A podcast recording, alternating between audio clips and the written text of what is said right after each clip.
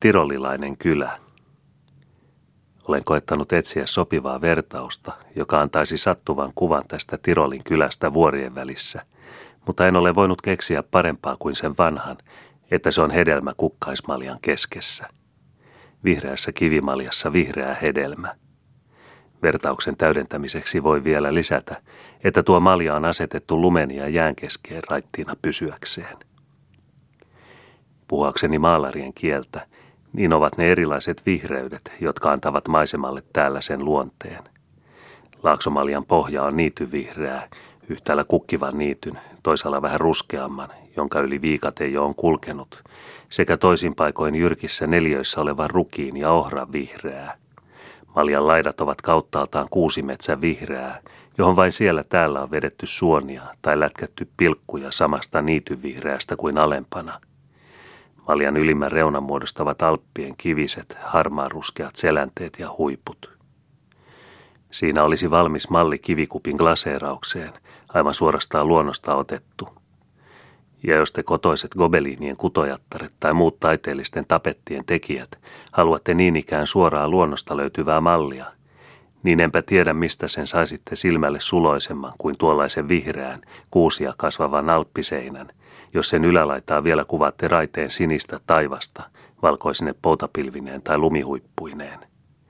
Siinä on kaikki värit, mitkä suomalaisessakin maisemassa, vaikka vähän vaikuttavammin.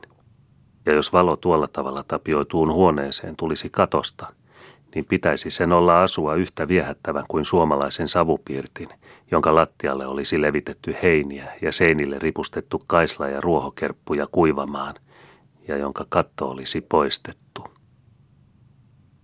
Keskellä tätä kylää on pienoinen kirkko, valkeaksi maalattu, ja katto ja torni vihreiksi. Kirkkoa piirittää yhdeltä puolen vähäinen hautuumaa, toiselta puolen pappila. Papilla on komea bernhardiinikoira, joka istuu ikkunassa ja isäntänsä kehoituksesta silloin tällöin haukahtamalla tervehtii liiaksi tungettelevia turisteja. Kolmannella puolella on kansakouluhuone. Koulu on ainakin osaksi kirkollinen, koska siinä näkyy antavan opetusta pappi ja myöskin eräs nunna, eli niin kutsuttu sisar. Aivan kirkon läheisyydessä on joukko samanlaisia hotelleiksi muuttuneita talonpoikaistaloja, joista yhden edellä kuvasimme. Ulompana on puutarhain ja niittyjen keskessä toisia taloja, joita toisiinsa yhdistää mitä sievimmät jalkatiet. Lähdemme muutamata semmoista seuraamaan. Se kulkee parhaillaan kellastumassa olevaa ruispellon piennarta. Pellon ojassa virtaa vastaamme huimaavaa vauhtia lähdekirkasta vettä, joka on siihen johdettu jostakin ylempää alppikoskesta, minkä kumea kohina alinomaa kuuluu korviimme. Tämä oja, joka kulkee talosta taloon, antaa kylälle sen erikoisen luonteen. Se on monessa suhteessa sen valtasuoni, sen voiman ja varallisuuden lähde. Melkein joka talossa on täällä pieni kotitarvemylly, jota tuo puro pyörittää. Siitä saa liikevoimansa rautapaja ja ainakin kaksi suurenlaista puusepän tehdasta, joissa höylät, sorvit ja sirkkelit käyvät sen avulla, ja käyttää se vielä lauta- ja lankkusahaakin. Nuo laitokset eivät kuitenkaan ole mitään suurtehtaita, vaan aivan yksinkertaisia kotiliikkeitä, joissa talonisännät poikineen ja muinen väkineen tekevät työtään ja jotka etupäässä tyydyttävät paikallista tarvetta. Siitä on seurauksena, että koneet ja muut laitokset ovat mitä yksinkertaisinta lajia. Pyörä, jonka vesi panee liikkeelle, on läpimitaten pari kolme syltä, puusta tehty ja käy useinkin taivasalla.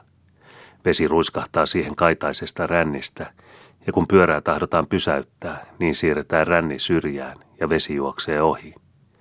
Toisessa paikassa voi olla luukku rännin pohjassa, jota sulkemalla tai avaamalla vesi johdetaan rattaaseen tai siitä pois. Paitsi näitä laitoksia tarjoaa joka talon ohitse hyrskyävä puronen kaikenlaisia muitakin etuja jokapäiväisessä taloudessa. Siinä pestään pyykit ja astiat ihan keittiön portaiden edessä, siitä puutarhat kastellaan, ja olenpa nähnyt sitä kuljetusneuvonakin käytettävän siten, että laudanpalasia, halkoja, jopa puuastioitakin sitä myöten uitetaan talosta toiseen.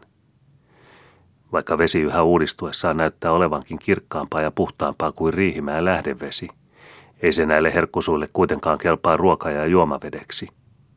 Sitä varten on erityinen johto, johon sama puro pumppuaa veden suuresta alppikoskesta, ja joka milloin maanalaisia, milloin maanpäällisiä puutorvia myöten tuopi lirisevän pikkupuron joka talon portaiden eteen.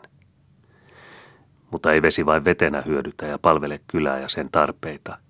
Tulenkin muodossa se vielä tunkee joka taloon, tulen ja valon, sähkölaitoksesta saadun.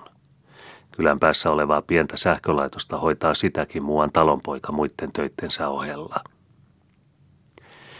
Kaikki se lorina ja lirinä, se hyrinä ja pyörinä, joka syntyy veden liikkeestä ja sen liikkeelle panemista laitoksista, tekee varsinkin vieraaseen hyvin virkistävän vaikutuksen. Se on musiikkia, joka soipi yöt ja päivät, ei yksitoikkoisesti, vaan aina eri äänilajeissa, sen mukaan millaiset ovat ilmat ja tuulet. Eri lailla silloin, kun yksi laitos käy ja toinen seisoo, eri lailla silloin, kun vesi hyrskyy rattaissa tai johdetaan niiden ohitse. Lähempänä ollen kuuluu yksi sävel, etäämpänä ollen toinen. Kun ikkuna on auki, soipi puro niin, kun se on kiinni, näin, mutta aina sen kuulee ja aina siitä korva iloitsee. Mutta kaiken yli kuuluu kuitenkin pikkupuro lirinän ja lorinan ohella suuren kosken kohina. Tämän kosken muodostaa kolme vuorikoskea, jotka Meerhofenin kylän kohdalla ja sen vainioiden keskessä yhtyvät toisiinsa. Nuo kosket ovat sekä kukin erikseen että toisiinsa yhtyneenä täydellisenä vastakohtana kylää palvelevalle purolle. Puro on työjuhta, kosket ovat täydellisiä villihepoja, joita eivät ainakaan täkäläiset ihmisvoimat näy kyenneen kesyttämään. Jalat suorina ja harja hajallaan karkaavat ne ohitse omia aikojaan ja omia teitään, ja ihmiset saavat kiittää onneaan, etteivät jalkoihin sorru. Tuolta ylhäältä, ikuisten lumien ja ikuisten jäiden korkeuksista, ovat aurinko ja etelän lämpimät tuulet ne irtauttaneet. Hurjistuneena hyökkäävät ne alas, hypäten yli huimaavien kuilujen, yhtyvät yhä useammat toisiinsa yhä isommaksi laumaksi, karkaavat toistensa kilvalla toistensa ohi, puristuvat vähän ennen laaksoon tuloaan pelkäksi vaahdoksi ja jatkavat sitä vimmaansa ja sitä vauhtiaan yhtenä ainoana kuohuna kylämme ohitse, pysähtymättä ainoaankaan suvantoon, huohtamatta ainoassakaan niemen kainalossa tai akanvirrassa. Eivät mitkään meikäläiset kosket, ei Pyhäkoski, ei Imatrakaan ole tehneet minuun niin vihaista, niin hillitöntä vaikutusta kuin nämä ärjyt. Ehkä se tulee siitäkin, että ne tuskin tuntiakaan pysyvät ennallaan. Niiden vedenpaljous ja siitä seuraava vauhti ja vauhdin synnyttämä vilinä ja ulina vaihtelevat voimassa usein monta kertaa päivässä. Ne tulevat ja menevät kuin tuuliaispäät ja riippuvatkin suorastaan tuulista ja ilmoista. Yhtenä päivänä tai yönä sataa siellä tuolla ylhäällä lunta suunnattomat määrät, niin että missä eilen näkyi paljas kallio tai vihreä nurmirinne, siellä on tänään kaikki valkoisina kinoksina. Tänään siellä etelätuuli saa aikaan sateen, joka pehmittää kinokset, ja huomenna paistaa päivä täydeltä terältään. Mutta sitten on taas yöllä kylmä ja pakkanen, joka vähentää sulamista. Kaikki se tuntuu aivan välittömästi Alppikoskessa, ja niin ne ovat lakkaamatta ilmojen hermostuttavan vaikutuksen alaisina. Sen kuulee helposti niiden äänestä ja näkee niiden hyrskystä. Väriäänkin voipi vesi silloin tuon tuostakin vaihtaa, muuttaen sinivihreän vahtonsa keltaisen ruskeaksi. Eikä vain siitä.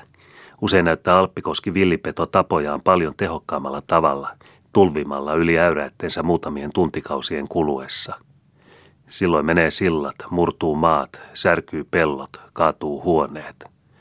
Totisiksi käyvät talonpojan kasvot hänen semmoisista puhuessaan, sillä se on jotakin, jolle hän ei mitään voi. Ainoa, mikä hän mahtaa, on, että hän laskee kivellä kosken reunat niin kuin kanavan. Se estää tavallisissa oloissa ainakin rantaäyräiden vyörymistä, mutta veden nousemista vainioilleen hän ei voi estää. On oivallettu, että metsä pidättää kosteutta, että sitä siis on suojeltava, niin kuin hyvin huolellisesti suojellaankin, ja vain määrän mukaan sitä hakataan. Muut varokeinot pitää täälläkin jättää pilvien pitäjän huoleksi. Ja se tehdään siten, että häntä lepyttääkseen ja häneltä suojaa anoakseen kerran vuodessa pannaan toimeen kirkollinen juhlakulkue, joka pappien messutessa ja suitsuttaessa nousee jonkin matkaa ylös vuorille ja johon kylän asukkaat miehissä ottavat osaa. Kaikki mikä ikinä voidaan, käytetään viljelykseen. Olen harvoin nähnyt niin hyötyvää ruista, sitä nyt juuri parhaillaan leikataan, ja niin meheviä niittyjä. Heinä kasvaa ihan silmissä, ja sitä korjataan alinomaa. Luulen, että niitystä otetaankin ainakin kolme luokoa vuodessa. Suurin osa vainioista onkin heinäkasvussa ja ainoastaan siellä täällä näkee vilja- tai perunapellon. Heinän ja viljan korjuun toimittavat vanhat miehet tai naiset, hedelmäpuita, kirsikka, omena ja luumupuita on myöskin joka talon ympärillä. Ja kukkia. Ruusupensas kasvaa miehenkorkuiseksi puuksi ja nuokkuu kaiken kesää raskaitten kukkiensa painon alla. Kukkia on sitä paitsi joka verannalla, joka parvekkeella, joka ikkunan ulkolaudalla ja joka naisen ja miehen hatussa ja rinnassa juhlapäivinä. Kukkaismalja. Niin, kukkaismaljahan se on siinäkin suhteessa tämä tirolilainen kylä. Kukkaismalja, johon Taatto Taivahinen yhtenä päivänä vettä pilvistä valaa, toisena päivää paistattaa, ja jota hän vuoriseinän avulla suojelee, milloin liialta kuumuudelta, milloin liian kylmiltä tuulilta.